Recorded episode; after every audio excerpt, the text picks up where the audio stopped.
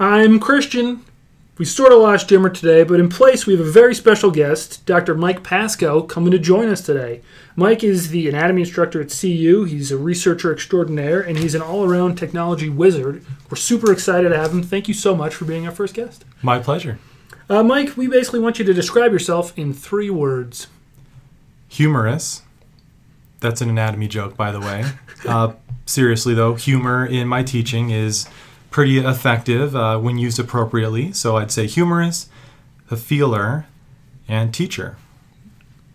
I mean, that pretty much sums things up pretty nicely, I would say. Let's use one word to sort of describe your job right now. Privilege comes to mind.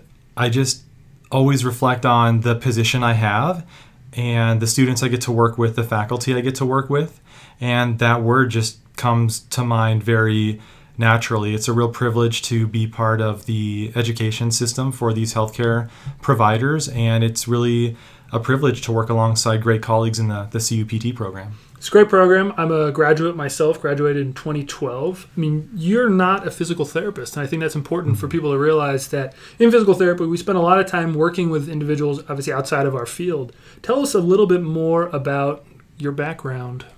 Yeah, so I am your classic science nerd, loved science as a kid, and then through high school, and I knew I wanted to major in something science related. So that was kinesiology at the University of Colorado in Boulder, and I had no real long range goals. I'm first generation in my family to go to college. That's my one thing that I think most people should know about me, but don't. So I basically went through bachelor's, and then uh, it was recommended that I look at graduate school. And so I stayed in the same research lab and did a master's. And at the end of that, was encouraged to consider a PhD. So I have a PhD in neurophysiology of human movement, and um, it's pretty unique that all three of my academic degrees are from the same university, the same department, and really involve the same research lab. Absolutely. I mean, that's that's pretty special. Myself, my history of research is, is minimal, if, if any. Mm-hmm. And my history of college is all over the place. I went to, I mean, I went to DU, I went to a bunch of schools back east. I mean, I've kind of cool. been all over the place and ended up at CU, thankfully, in a pretty good program here, which I'm still excited to be a part of. Cool. So we're very, very thankful to have you today again. And basically, what, what are you teaching right now? So right right now, as of this morning, I was in lab with medical students in their gross anatomy course. So I do lecture in that course, but it's very minimal. I'm really in there in lab helping the medical students identify structures on the donors. And other courses that I'm involved with in terms of gross anatomy throughout the year include the PT anatomy courses. They get PT uh, two times. They get it in the first semester and then in the which is the summer, and then their second anatomy course is in the second summer of their program. Which is really amazing. I mean, that's something that oh, you yeah. just can't you can't state enough how different that is from a lot of places, mm and just how special that is as a, as a student being a being a member here and just students looking to go somewhere. That's a huge advantage. Oh yeah, it's pretty opinion. unique. It's very neat. Yeah. A lot of opportunities out of that. Then I work with physician assistant students and so I'm actually doing that right now as well. They have a new curriculum, and I have transformed their old curriculum, which was actually with the PT students, into a new layout, which is very complicated. But anyway, I'm, I'm working with the PA students now, directing and developing their curriculum. And historically, I've had involvement in gross anatomy with graduate students. There's a two year master's degree program called Modern Human Anatomy and I've been involved in their course. And also, when I first got here in 2011, I taught dental students. So you can almost dance across the campus map, looking at all the professions, and I've taught almost all of them anatomy at some point. That do you find that every student across the board is doing the same kind of anatomy? Does it is it all gross the same, or do you specialize depending on the field you're looking at? You absolutely specialize. So that's my job security. Uh, that's unique about my position is I've learned how to custom tailor content in anatomy depending on the the learner group. So physical therapists they get two and a half weeks in the upper extremity here. Medical students get two and a half weeks for the upper extremity, lower extremity, and the back. So musculoskeletal experts uh, is definitely driving the decision to spend two and a half weeks on the upper and two and a half weeks on the lower. Which is a great thing for us. I mean, it definitely proves that we're a little bit more specialized in our field versus just going to a regular PCP. So think about that next time you you decide to Oh, go yeah. to your PCP for low back pain or shoulder pain. When it may be better just to come see your PT. Couldn't agree more. Um, you're also doing some research at this time. Where is your area of research kind of going on now? Yeah, that's been a, a long path. So basically, after a lot of reflection and thinking about what kind of impact I want to make, I've landed on two main areas of research. They're both within the concept called scholarship of teaching and learning. So I'm not working in a research lab with cells and DNA and um, cloning mice. Instead, my research is in the classroom. So my subjects are students, and I'm always interested in integrating innovative teaching technologies into my classroom, but now I'm able to look at it in a more rigorous and organized manner. So I've learned a lot about how to perform uh, research uh, within teaching and learning. And so that's one primary area, looking at the effect of teaching technologies in the classroom. And secondly, developing anatomy curricula. So this is mainly for the two courses that I'm in charge of the anatomy uh, for PT and the anatomy for PA. So developing that content and then evaluating how effective the curriculum design is. And I mean, how exactly do you go about sort of conducting this? Is this a you know hypothesis based, and then you go through the scientific method kind of a thing, or is it slightly different because the test subjects are students? Yeah, yes and no. I'm so glad you brought this up because there's big stigma in science that um, teaching and learning scholarship is inferior and not as rigorous, but the opposite couldn't be true. Uh, more true. You can basically apply many rigorous statistical and um, also design principles within your experiments. So it is very much hypothesis driven. So I'm trying to justify and examine whether or not I should use, for example, a specific teaching technology. So the the short version of conducting the research is I'll see a technology and I'll think about, you know, what its potential might be. How does it improve the, the student experience and how does it improve their learning outcomes? So when I have that in mind, I'll sit down and I'll design a study either with myself or with a colleague, and then I will submit that design to our review board on campus basically. So that ensures that the students are going to be protected because students really are a vulnerable population. I'm their instructor, and I need to make sure that when I invite them to participate in research, they're doing so voluntarily and there's no coercion. So that in itself is a very rigorous process. Uh, then sometimes funding is required, so I'll, I'll submit for grants, and they're relatively small, but um, there's some funding involved there. Then I'll go through my anatomy course. The technology will be present. I'll introduce the students to the technology. We'll use it together throughout the semester. I'll collect some evaluations on their experience in the form of a survey. And then I have asked them to give me permission to look at their grades. So I'll compare their exam performance uh, the year with the technology with the previous year without the technology. And that's the experimental control group design. So, So they're acting as their own controls in that sense, then. um, in in a sense, yep. They well the the previous cohort of the last year because not a lot has changed from one year to another in terms of the content.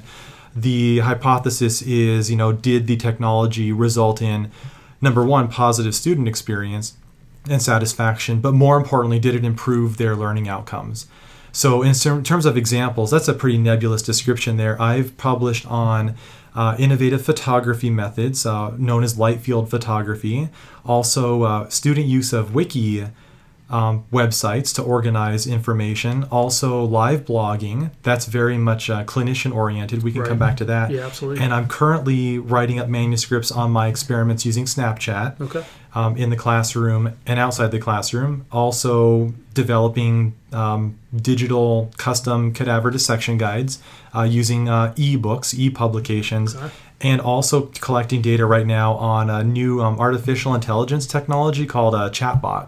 Chatbot. Chat, the bots are coming, The so bots are coming. we're Well, trying yeah, to be ahead of the curve, and we're trying to understand how learners can benefit from that. That's fantastic. I mean, I, I mean, I personally find this stuff really interesting. I know a lot of people are probably gonna have a hard time grasping this sort of stuff exactly. Sure. So, I mean, when we kind of boil this down a little bit, I mean, how does this transfer from you know kind of your teaching and, and you know student based research to sort of clinical practice or, or Yeah. to, to the greater public outside of kind of the small research sphere? Yep. So I just went micro there to go macro. Basically, anatomy is considered the foundation of safe clinical practice. So, my overall goal always is to optimize my course so that students will have very durable learning. The, the, the, knowledge that they obtain during the 10 weeks in the summer is going to persist, persist as long as possible. So, a lot of my um, research is addressing this directly. And so, then, um, big picture for society, if you have competent, uh, well educated healthcare providers, they're going to be able to deliver optimal care and be very safe doing so. I mean, so you've only, I mean, only, you've been teaching here for about six years now, I would say. Oh, one more, seven, seven years, yep, seven years, 11. seven yep, years yep. now. Um, in terms of that period of time, I mean, do you see a big difference between like your first group of students and kind of the students coming through now in terms of their their grasp on the content or their ability to make it more sort of universal for them or more applicable or more approachable? Mm. Yeah, I think the main trend that I think has always been there is that I'm becoming more aware of study strategies. So it's kind of dangerous to categorize learners into these different groups, uh, Generation Z, Millennials. It's it's kind of dangerous to apply these global characteristics to every student that you have. So I could kind of wax on about, oh yeah, they're millennials now, and you know they were born in the the late 80s and, and early 90s so now they're very entitled and they expect information to be provided to them right away wherever they are in a customized fashion. That that could become something that happens. I think the biggest thing that i've noticed over time is my ability to detect study strategies that are ineffective that come with the student from undergrad absolutely and i get them in the first semester of their first year so I get to unpack all of that with them and diagnose. Uh, okay, you're not doing well on the exams, and you say you're highlighting and rewriting your notes. Uh, literature suggests that that's really not effective. Let's talk about some more active uh, ways of studying that's going to result in again that, that durable learning and that the concept there is making it stick really Absolutely. that's my challenge in the summer with them and so i've noticed that change and my discussions with the learners have changed over these seven years to really be more effective. And it's been really rewarding to hear students say, well, you know, the anatomy is awesome, but I'm so glad we talked about how to study and effective study strategies because I take that with me throughout PT school. Absolutely. And hey, PTs are lifelong learners, right? So they, they are without a doubt. Taking that into clinic. I mean, speaking of lifelong learning, I mean, continuing education is a is now a required component here in Colorado, at least, and, and in many states, it's a required component. And over the years, the classwork has sort of been boiled down to a lot of home based, you know, review on your own computer, kind of at your own time sort of situation. Mm-hmm. Yeah. I mean, you've sort of been a big proponent recently, or more recently, in terms of getting cadaver based continuing education, which is really hard to do for lots of reasons. Yeah. But I mean, what are you doing kind of to make that happen now? So it's all about leveraging what is currently in place. So you're right. The uh, nationwide survey has demonstrated that there, especially in our region of the country, there's very little, if non-existent, cadaver-based continuing education for physical therapists. So basically, um, this, I mean, how many times do you have to be knocked in the head to get the message? Clinicians keep saying to me, "I wish I could go back to anatomy. I loved it." Uh, it's something that I utilize every day in practice. So if I could get back into lab, that would be great. So the opportunity again, the answer came from the students. That's the great thing about the job too. Privileged to work with extremely intelligent students. They're trying, they're passionate, they want to raise funds for PT research. There's an annual event around this, and they said, hey, what if we did a cadaver based clinical um, education, continuing education experience where we present these donors that we specially dissect down to the joint level. So many healthcare professions, there's no time to go down to the ligaments and the bones that meet together at the joints. Mm-hmm. But in PT, like that's the bread and butter. You need to be able to visualize those joint surfaces. So the students have always done this in the course. But now what we do is the day after the students present their work, they've done four weeks of preparing a donor to teach the first year students. Then that next day, the clinicians are invited in um, they, they offer a, you know a donation a contribution and then the students are the teachers and they take the clinicians through all of the detailed anatomy of the joints of upper and lower extremities. Very nice. And just take them through and give them a refresher on what is moving underneath their hands when those clinicians are working with patients. That's i mean that's fantastic. We talk about this a lot just between my, my group of friends. I mean we always are looking for continuing education courses that we feel are going to benefit us versus just sort of taking some courses to get the, the credit hours that you you sort of need to continue continue. And so something like this is very very appealing because we talk about it almost every time. I mean, you know, you go to a pretty high level course and they talk about the underlying anatomy, yada yada yada, kind of whisk through it again, and you're like, I really probably should get back and just double check that I'm not staying on top of all my innervations and on all that kind of stuff and this is great. I mean, we really do want to see more of this as a clinician for sure. So I'm pretty excited about this. Hopefully, next time it, it happens, I'm going to be part of the course. I've got one more idea on this topic. So my my wife is a PT.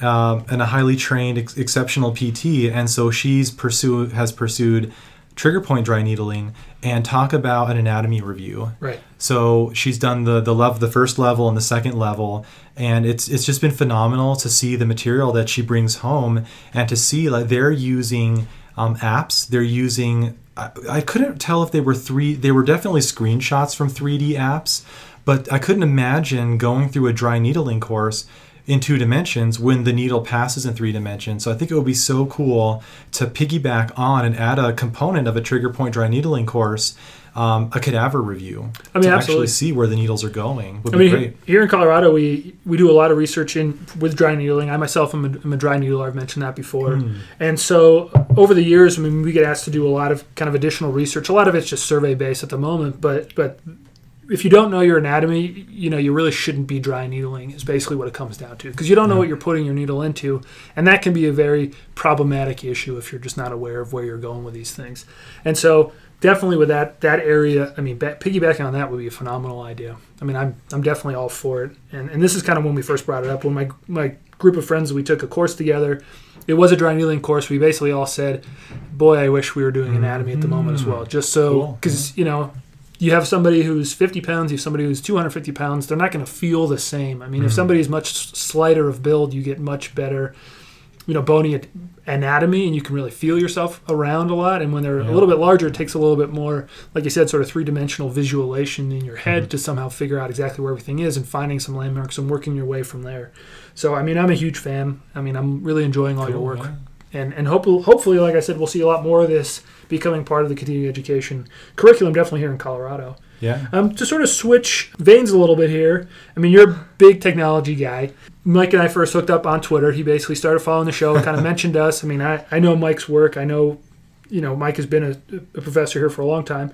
And, um, I mean, what's your biggest technology addiction? I mean, I, what we're doing right now, podcasts, Podcast. so phenomenal. Podcasts were really emerging in the early 2000s, and it was a great way of delivering, you know, dynamic, exciting content. And then they kind of went down, but now, the, about a year and a half ago, they came back into vogue, and I've got several podcasts that I'm, I'm pulling on right now. There's great anatomical podcasts. There's great physical therapy podcasts.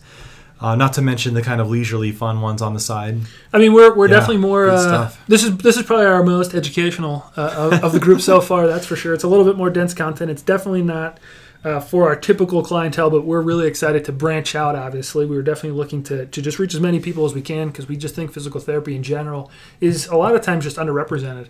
Uh, we haven't done a great job as a profession really letting people know we're out there and what we're capable of and especially at this point i mean we're basically only graduating doctors and so that's a pretty big thing Mm. that that people aren't aware of Yeah, um, a lot of people are surprised to see that I have a, a DPT and that I, you know, I'm officially Dr. Enthoven. Everybody calls me Christian. That's the way I prefer it to be anyway. But when it comes down to it, you know, we're all doctors and we, we do know what we're talking about. And that's important, I think, for people to hear and to, and to understand and, and to definitely get the back story. And we really appreciate guys, you know, like Mike that are doing all the work to, to you know, bring a lot more attention, a little, a little more credibility for sure to, to the profession as well. Oh yeah. This morning, we I liked one of your social medias. What, what's been your kind of most recent enjoyable social media experience? Well, in terms of experience, really developing an account on Snapchat. So my mantra as an educator is meet the student where they are.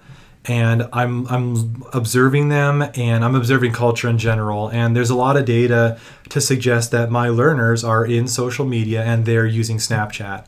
So I don't see a lot of work in this educationally. Um, it- it's it's ripe for the picking, and so a, a good experience, you know, lately has been to just go about my day and share all of the anatomy related stuff that's out there. You know, if there's a very popular video on YouTube of a kid that gets hit in the forehead and develops a really big knot, uh, you know, uh, blood under the skin, it's an opportunity to put that by my students and say, "Hey, look at this. Um, what what is going on here? What do you think? Which blood vessel is affected?" And the beauty of Snapchat is I don't have to wait myself two hours or something or 15 minutes to give the answer. I just give the follow up answer in a, in the next post, and then the learner can advance to that whenever they're ready. They get a chance to retrieve the answer on their own. Yeah, that's. I mean, social media. Everyone has it, and definitely meeting people there is is, is part of the reason why we're doing podcasts. I mean, it just meets Oh, people yeah. where we need it. Uh, obviously, we're out on Twitter and we're on uh, you know Instagram and all that kind of stuff.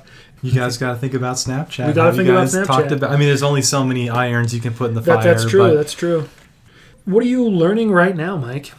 Yeah, I am in the final months of a program on my campus that is a um, certification program. So this is great. Like I, I'm not done learning. I didn't get a PhD and then I'm done. I actually had to be very um, flexible in, in what I did after I finished a neurophysiology degree. I'm not doing that anymore. I'm doing scholarship of teaching and learning. So I didn't do a postdoc. I didn't do training in how to do this research. So I've been figuring it out on my own, but was fortunate enough to be admitted into a 18 month program, which essentially is has taught me how to design and develop curricula. So I'm basically learning right now how to design anatomy content and it's for, for a different kind of curriculum. It's not a curriculum where anatomy is 10 weeks with me five days a week. It's a um, it's a broken up curriculum. It's called longitudinal. So I have the students a couple hours a week for six weeks, and then we go on to the next body system, and it's spread out across the year. That's very innovative. I haven't taught in that before, so I, I'm I'm able to bring what I've learned in this teaching scholars program into the development of this curriculum. So I'm learning how to effectively design the content. Very nice. Yeah, it's pretty cool. That is very cool. Is that for the whole like PT class, or is it just a, a group that Hmm. choose to kind of go into that? I mean, how many students uh, do you do? All sixty plus students at this point? Yep. So just to be uh, clear, this is actually for a physician assistant. Oh, okay. Sorry. So I Yeah. actually uh, I've seen the ev- evolution of a longitudinal curriculum, first starting in medicine. I've seen it in PA. I have not seen it in PT, but that is what excites me. Is what if PT um, leaders in PT education say that you know well maybe there's evidence, maybe there's um, something going on here in medical and PA education with this kind of design, maybe we should consider switching over, and maybe I could be part of one of the first PT um, educators to develop uh, that kind of content in that kind of curriculum. So it's it's really neat. It's almost like everything I do, regardless of what group I'm doing it with, I can translate it to the others. It's very beneficial. It's very good. Very nice. Very Very, cool. nice. Kind of, we're going to close up a little bit here, but what's Yeah. your best piece of advice for sort of current PTs, you know, PT students or those kind of wanting BTs? Like, what's what's the one thing you really think, you know, beyond kind of know your anatomy, Yeah. uh, that, that, that you're really, Um, yeah, so I've already touched on this. I think that regardless of what your station is in life, you should consider your study strategies. And maybe even if you are done learning, which I don't, that could be the case, that maybe you have children that are learning, really pay attention to study strategies and how are you trying to move information into your mind from that immediate memory to the longer term recall? And how good is your recall? And if it's really poor try to look to these evidence-based study strategies. And a good place to start is a, a book called making it stick um, it's written by researchers but it's written for anybody it's written for parents of high school students college students and I've benefited as an educator going through this book um, making it stick and it just really lays out some of the current research and then gives you some ideas on how to apply it uh, there's also a great website out there. You'll just want to Google um, the learning scientists, and they've got six strategies for effective learning. And their goal is also to educate not only students, but parents of students that may be um, using ineffective study techniques. And, you know, the main um, unfortunate punchline here is learning anything that is durable and beneficial learning is difficult. We all go for the easy win. That's why highlighting is so popular. Um, and rereading, it's so easy. You look so accomplished once you get that all done, but you really haven't moved anything um, deeper into your mind to be able to apply it in a different situation. And that's what learning is all about. All right. So we're about to start chip time. Today we're going to do Ruffles mozzarella and marinara flavor. I asked you before what your favorite chip was, and you said you didn't quite have a favorite at this Oh, point. Yeah, I well, I didn't have a favorite chip to suggest, Uh-huh. but I do have a favorite chip story. There we go. Let's hear the and story. it's a little lowbrow. Honestly, I was very self-conscious suggesting this chip. Okay, so I'm gonna do it. So I wa- my my favorite chip memory revolves the chip in the cylindrical can, the Pringle. So, uh, Pring, man, what an ev- talk about evolution. How many different flavors are there now? 77. Yeah. So basically, it was the day after many years of dating my wife or my girlfriend Stephanie. It was time to propose. We went up to Copper Mountain. We were uh, the the proposal was going to happen at the top of the lift, and uh, after we had eaten lunch. So I was packing the lunch and I put the Pringles in there in the can and I decided the safest place for the ring box was in the CamelBak um, at the bottom with the chips. And sure enough, the first person to start digging into the backpack looking for the lunch was my girlfriend Stephanie. And I almost had a heart attack because I thought this the surprise would be ruined. So pr- it was not. Everything worked out fine. It was a great surprise. But um, yeah, Pringles have a really um, solid spot in my mind um, as a chip, just based on the connection with my proposal to my wife. So I actually proposed in a very similar way at the top of a chairlift in, Oh, in cool. Vermont. So Oh, uh, man. I'm fully aware of the stress involved with carrying a ring and skiing All so, day, yeah. So yeah, Cool. that that'll get, you get. You ask my. I will have to bring my wife on sometime and we can talk about that. She's got a better version of the story. Um, Cool. Anyway, uh, Ruffles, mozzarella, and marinara potato chips. So chip to air ratio on this is actually pretty solid, about 50%. This is a seasonal, temporary flavor, so Oh. uh, we decided to kind of pull that out and give it a shot. now, is there a pumpkin spice chip? You know, I haven't seen a pumpkin spice chip. I mean, I'm sure that will happen, and we will pursue that at some point. don't But let us Mike, I'm going to give you the honor. First chip is yours, sir. Here we go.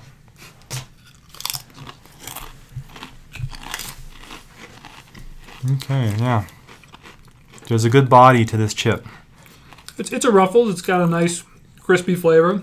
It's definitely, I mean, more mozzarella kind of initial flavor and, and marinara on the back end. How does how does that happen? You're right. Yeah, there's a there's a first wave and a second wave. That's Yep. phenomenal, and yeah, extremely tasty. Hmm. Yeah, I think yeah. Let's dig into some more here. It's definitely not a bad chip. I'm not sure how many you could eat before you got a Hmm. little disappointed with the flavor, though. You need an endurance Yeah. um, metric for this. Yeah. That might be uh, for later lo- longitudinal studies on this when we when we decide to get that far. Yeah. Very good. Um, would you recommend this chip, Mike? Yes, I would. Yes, you would. Would, would. would you give this one thumb up, one thumb down, three thumbs up, three thumbs down? Where on the scale are you going to go with this one? Yeah, so three really means something super exceptional. That Yes. that's going to be super reserved. So Yeah. I'm going to go with a two to be conservative, uh, and that's two thumbs up. Two thumbs up. All right. I'm a I'm a one thumbs up guy. I'm getting I'm getting very ones the last couple weeks, but I think it's appropriate.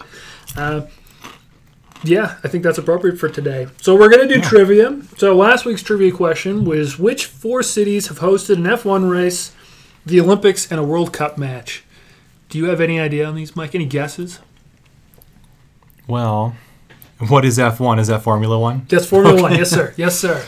Um, I'm, you know, what comes to mind with Formula One is um, is South America, Brazil. So Rio would not surprise me. Rio's a, a very good one. Absolutely an answer. But that is about where I hit a wall. as far as you go. Well, that's, that's a good start. So we have uh, last week was actually Sochi. That's why this question came up. So the F1 race was in Sochi. Sochi just had the World Cup, just had the Olympics. Okay. Yeah. Uh, the other one is Barcelona, which is uh, an older Olympic city, uh, and they host uh, an F1 race every year. And then Mexico City is the last. So we have Mexico City, Sochi, Barcelona, and Rio as your four cities. This week's new question, we're actually going to leave it up to Mike to decide what he wants to do. So we're putting the stress on him right now. So it doesn't have to be a great question, but just anything you think is kind of entertaining or fun. Okay, I am an anatomy nerd, so and I also like anatomy history. So I'm wondering if any listeners out there know what animal was used, uh, was dissected in the times before humans were routinely dissected to come up with many generalized conclusions about human anatomy.